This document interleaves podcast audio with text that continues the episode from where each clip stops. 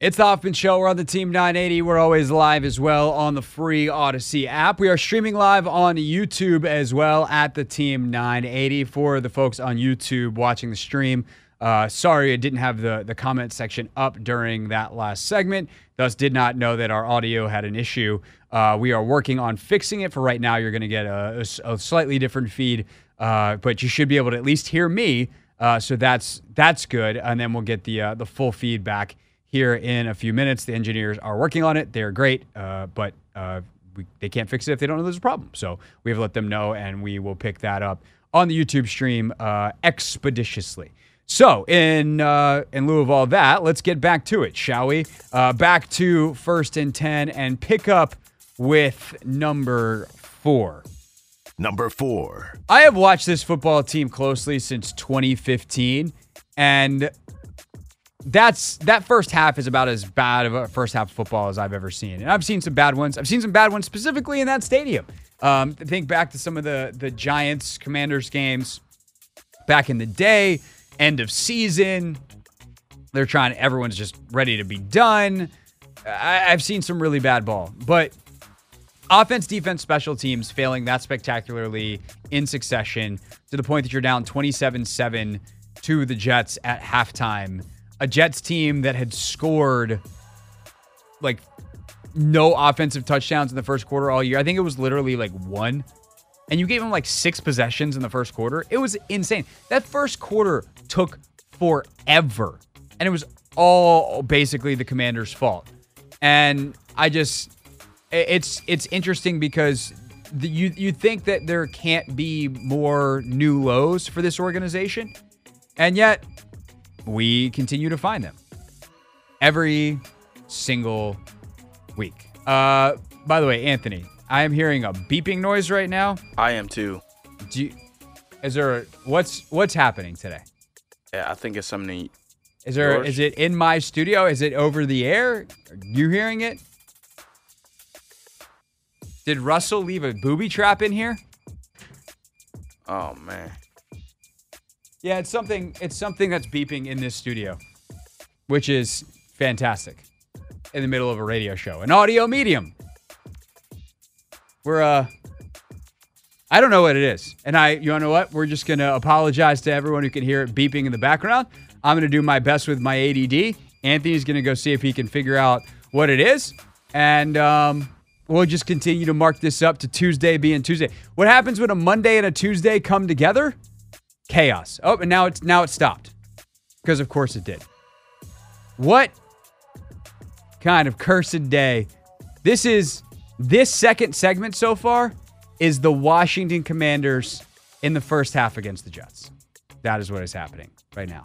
Maybe I should be maybe I should be less critical. It can happen to all of us. Circumstances beyond our control. Point is, I said, point is number five. All right.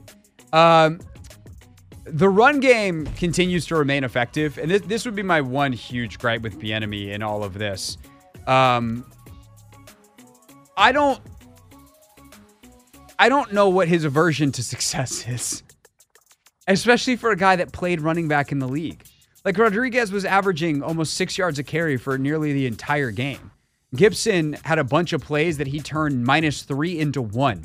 His average yards after contact was had to be four or five yards in this game. He continues to to find slither ways, and you know Rodriguez rolled his ankle late in this game, and Gibson might have to just be the starter next week. And I'm like, oh well, maybe he'll actually get the football. One of your most talented players. It is wild to me, wild to me that they cannot find ways to just consistently get guys carries that are doing being successful. I don't I don't and when I say find guys carries, I mean call run plays. I don't need to be coy.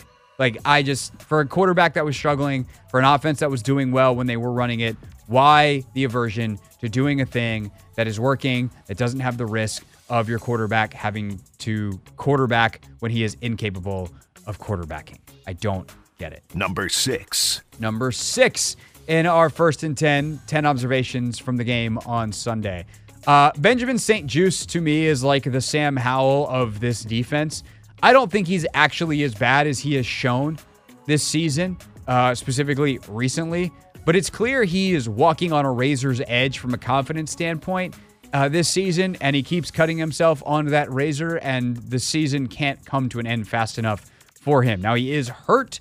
Uh, perhaps he will not play this weekend. We do not know yet, but he, like, some of the PI calls, I, I feel, actually feel bad because some of the, the penalties that were called on him were pretty soft. And I feel like the reputation calls because everybody is picking on Benjamin St. Juste every week, and there are penalties called him every week. Some of them are legit, some of them are soft. But it is clear like he's not up to this task. Quit putting him on Garrett Wilson. Quit putting him on the best receivers in football. He can't do it. And at some point, it becomes not about the player, but about the coaching staff. But I also do wonder next year with better coaching after he had Brett Vieselmeyer coaching him for much of this year, who was good enough to get fired, um, all due respect. Is he better? I think from a, a physical ability standpoint, he's shown he can be better than this.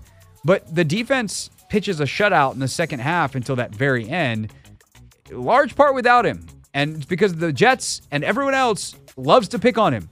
So quit exposing him. And also, by the way, Emmanuel Forbes played all right. Ron in the press conference today was like, "Oh, he still made a bunch. He still made some mistakes. Still some whatever."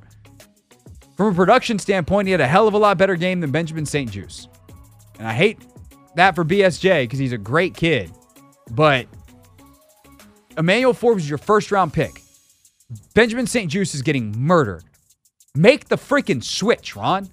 What I don't. I just. What did Emmanuel Forbes do to Ron Rivera? I don't get it. Number seven. That said, the def- defense has continued to play better since Rivera took over. They have been faster, more physical, and they've actually done this crazy thing called generate turnovers. The Cody Barton pick is fantastic. The biggest mistake Rivera made this year, arguably, is not replacing Jack Del Rio with himself sooner. Um, yesterday, they played actually pretty well. They were a victim of circumstance. The Jets snapped the ball in their own territory, most of which inside their own inside the red zone for basically every play until the fourth drive of the game.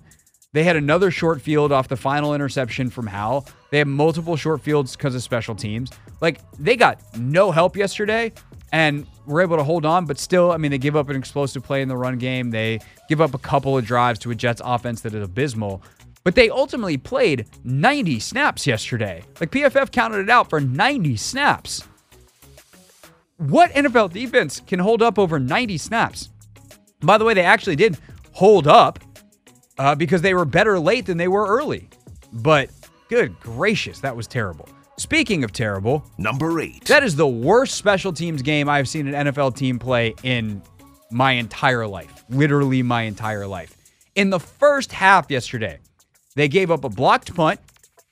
They fumbled uh, a kickoff. Uh, it was a muff by Pringle. He recovered it, but it cost them mega field position. They had the Crowder whoopsie daisy fumble Ruski play. Uh, you had the illegal touch to give up extra field position by Christian Holmes, which is just a mindless play.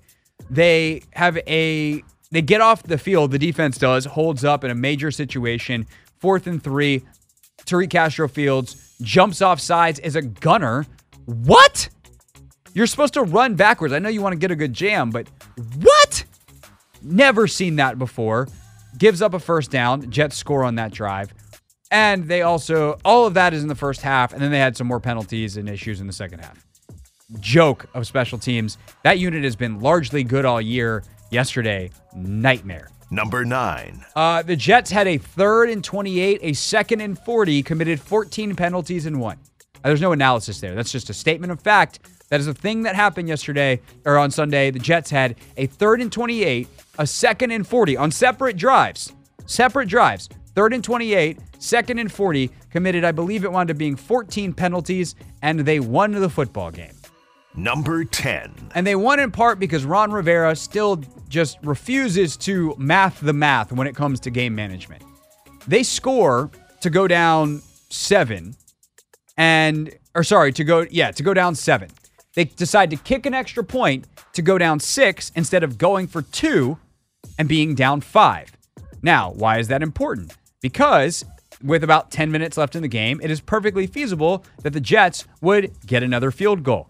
So if you're down six, well, then you you can uh, and oh, sorry, if you're down six and the Jets kick a field goal, you're down nine.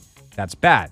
If the Jets, uh, or if you're down five and the Jets kick a field goal, you're down eight. Well, now it's one score. Or if you score again and you get the two point conversion, then after you get the first one, you could be up three and prevent, I don't know, a game winning field goal. That exactly what happened to you. And the downside is if you miss the first two point conversion, you're still down seven. So you're only down one touchdown and extra point. You can either kick the extra point and go to overtime, or you can try a two point conversion should you score, like they did, and you could win the football game.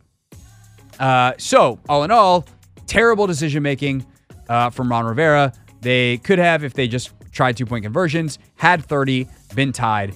But all in all, I'm not mad about it because better draft position. And more proof that Ron Rivera is not up to the game management part of being an NFL head coach, something that has been true for his entire NFL head coaching career. That is first and 10 here on the Hoffman Show. Amidst the beeps, amidst the, the audios, we fought through it. We finished strong because that is what we do. We also give you a take command, even if it's Christmas. Uh, Logan wasn't able to join, but how about some insight from our guy, Mark Bullock? Nobody watches the tape quite like Mark does, grinds it out. Uh, always has such great analysis. So we got into the Howell Brissett distinctions, why Howell struggled, why Brissett succeeded, and we disagree actually on what should happen next. Mark and I's instant reaction from Sunday's game next. It is the Hoffman Show on the Team 980 and always live on the free Audacy app.